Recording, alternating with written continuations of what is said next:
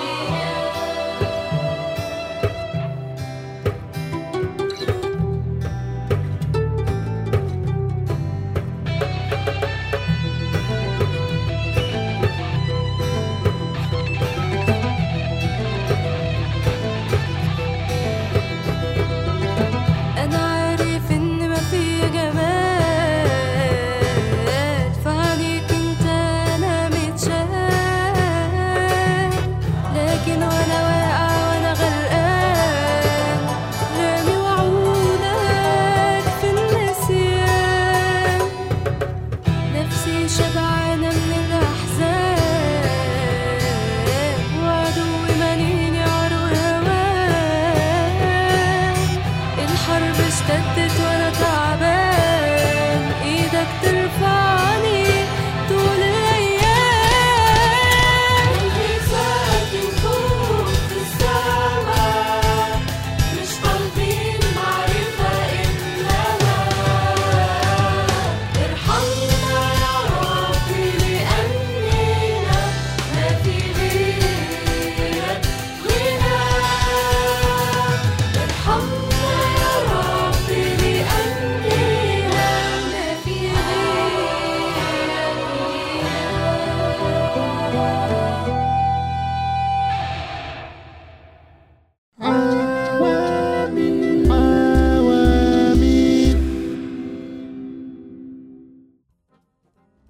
طيب رجعنا لكم تاني.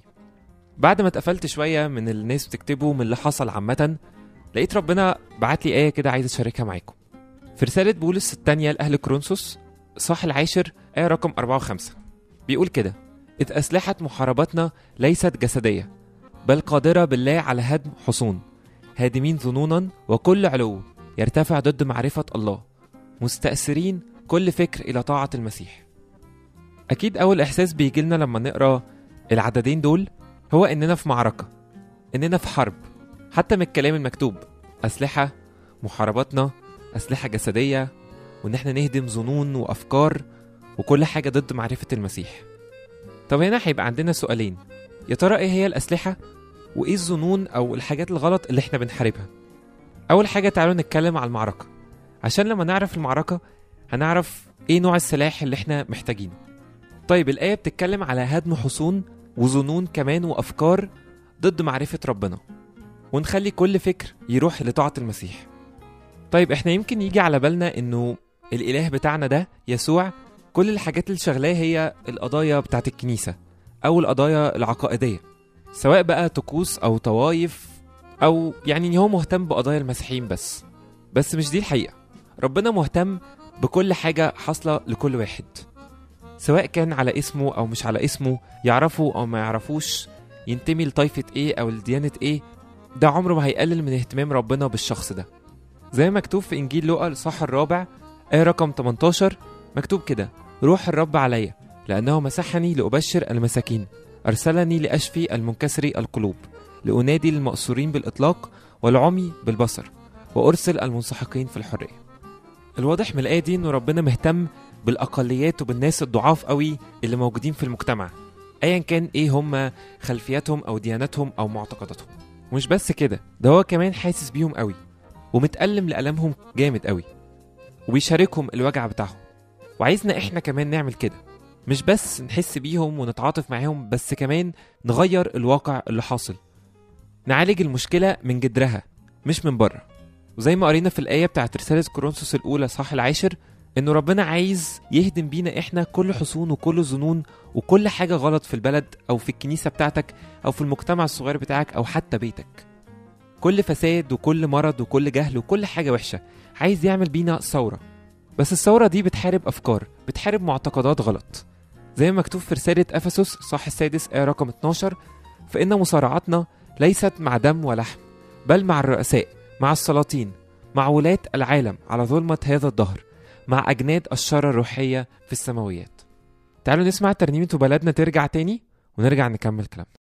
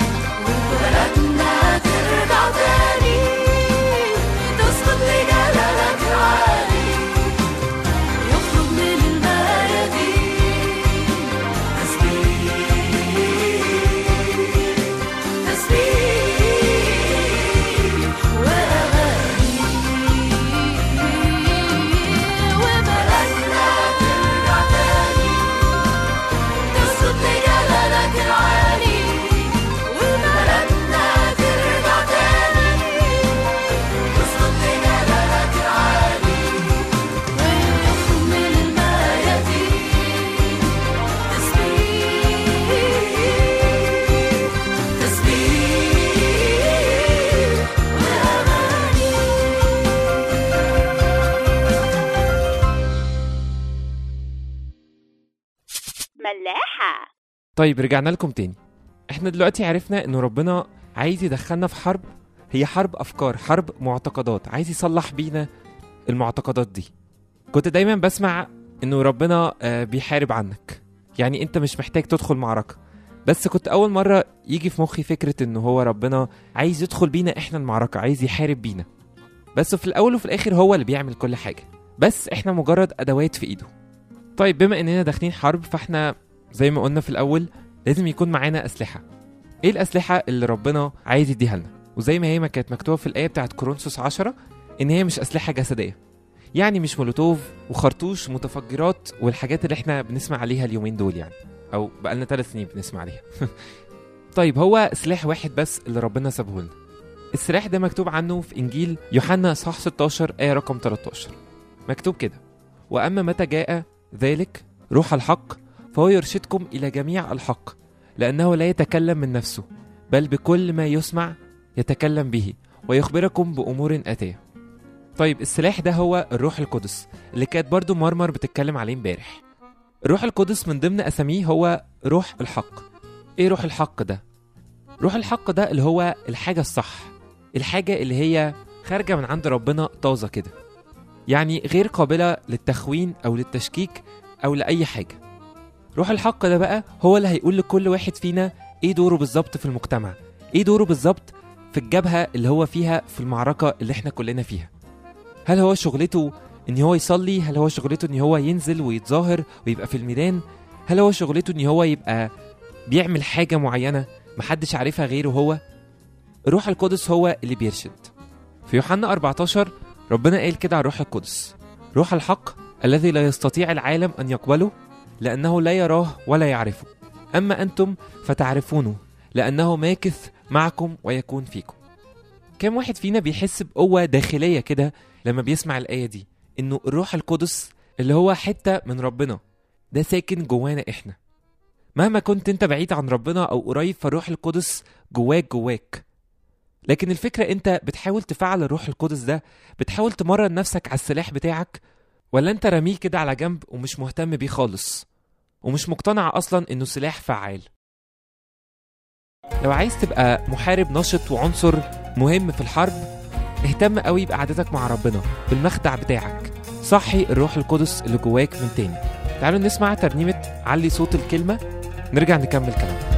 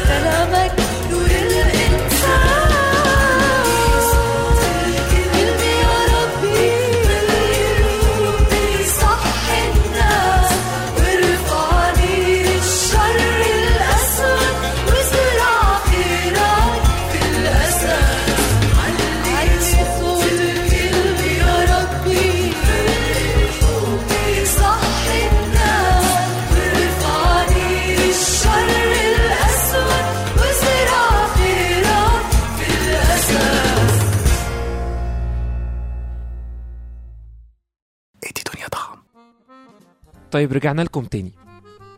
يمكن تسمع الحلقة دي وتقول إنه الكلام ده مش ليك أو إنك مش عارف تعمل إيه برضه. شايف حاجات كتيرة وحشة في المجتمع شايف حاجات كتيرة مش عاجباك بس مش قادر تغير وحاسس إنك ما عندكش القدرة على التغيير. وإنك أنت ضعيف قوي ولوحدك فمهما حاولت مش هتبقى مؤثر قوي. بس أنا عايز أفكرك بحاجة صغيرة قوي. إنه الحرب بتاعتك دي لو أنت خدت الجنب بتاع ربنا وبقيت بتحارب لصالح ربنا فالحرب بتاعتك محسومة. لأنها في الحقيقة هي الحرب بتاعته هو مش بتاعتنا إحنا. فأنت بتروح لجنب أنت عارف إن هو كسبان كسبان. فخد القرار إنك تبقى في الجنب ده وإنك تبقى فعال إنك تعمل حاجة. الحاجة دي بقى ربنا هيوصلها لك عن طريق الروح القدس عن طريق قعدتك معاه. يمكن تسمعها في ترنيمة يمكن تسمعها في وعظة. يمكن وأنت ماشي في الشارع تسمع كلمة كده عشوائية من حد أنت عمرك ما شفته قبل كده ولا هتشوفه بعد كده. وتقول أيوه دي رسالة ربنا ليا عايزني أبقى في الحتة الفلانية. الموضوع نسبي. يعني مش كلنا مطلوب مننا نفس الموضوع مش كلنا مطلوب مننا نفس الحاجة. كل واحد فينا ليه حاجة معينة لازم يعملها عشان تكمل الثورة بتاعت ربنا اللي عايز يعملها في بلدنا. عايز أفكركم تاني إن الحرب بتاعتنا مش ضد بني آدمين مش ضد أشخاص ضد معتقد ضد الشر ضد إبليس. اللي هو بيبقى متمثل في بني آدمين وفي ناس. عايز أفكرك تاني إن أنت ليك دور ودور مهم قوي. ربنا عايز يحرر ناس عن طريقك وبيك. وكمان هو نفسه يحررك أنت شخصيا. هسيبكم مع ترنيمة بحب مصر. نشوفكم إن شاء الله في حلقة جديدة.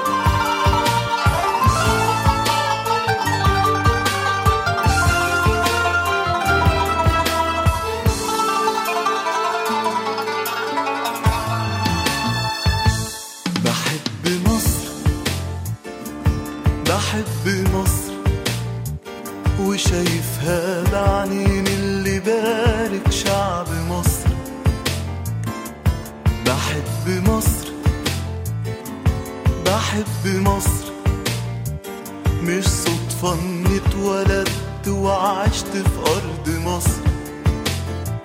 وبحب أشوف يسوع بيقول في أرض مصر. يشفي التعابة ويفك النفوس من الأسر. وبحب أشوف يسوع بيقول في أرض مصر. يشفي التعابة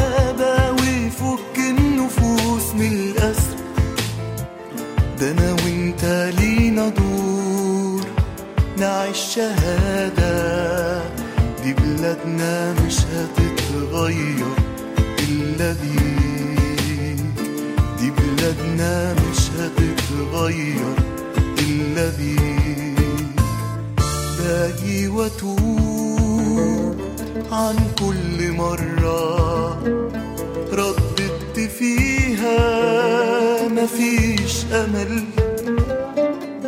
كان فين إيماني لو حتى مرة إيماني يصدق ينقل جبل باجي وأتوب عن كل مرة رددت فيها مفيش أمل. كان فين إيماني لو حتى مرة إيماني يصدق ينهي الجبل لكني هطلب علشان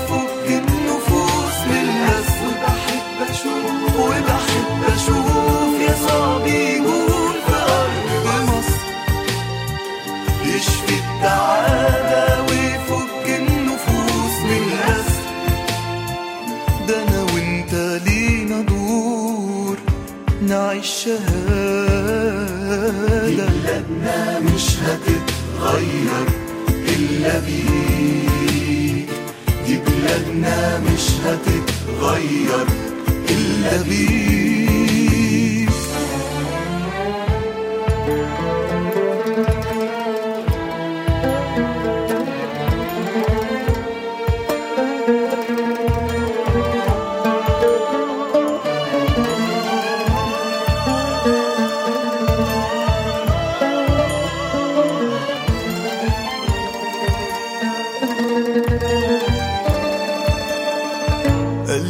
مشتاق شعبي يرجع لك يعرف زمان الافتقاد تيجي بالنهضة وتقوم شعبك. يقف قدامك في اتحاد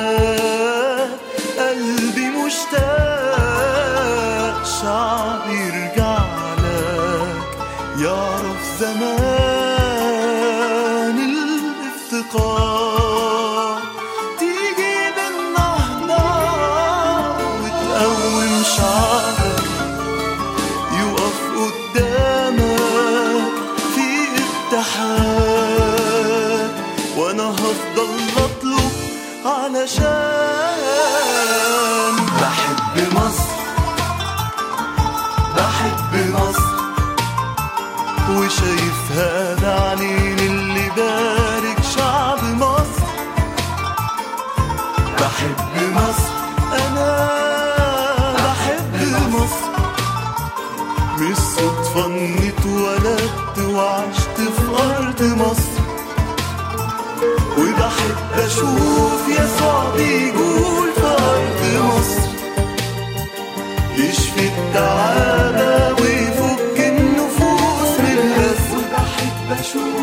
بحب أشوف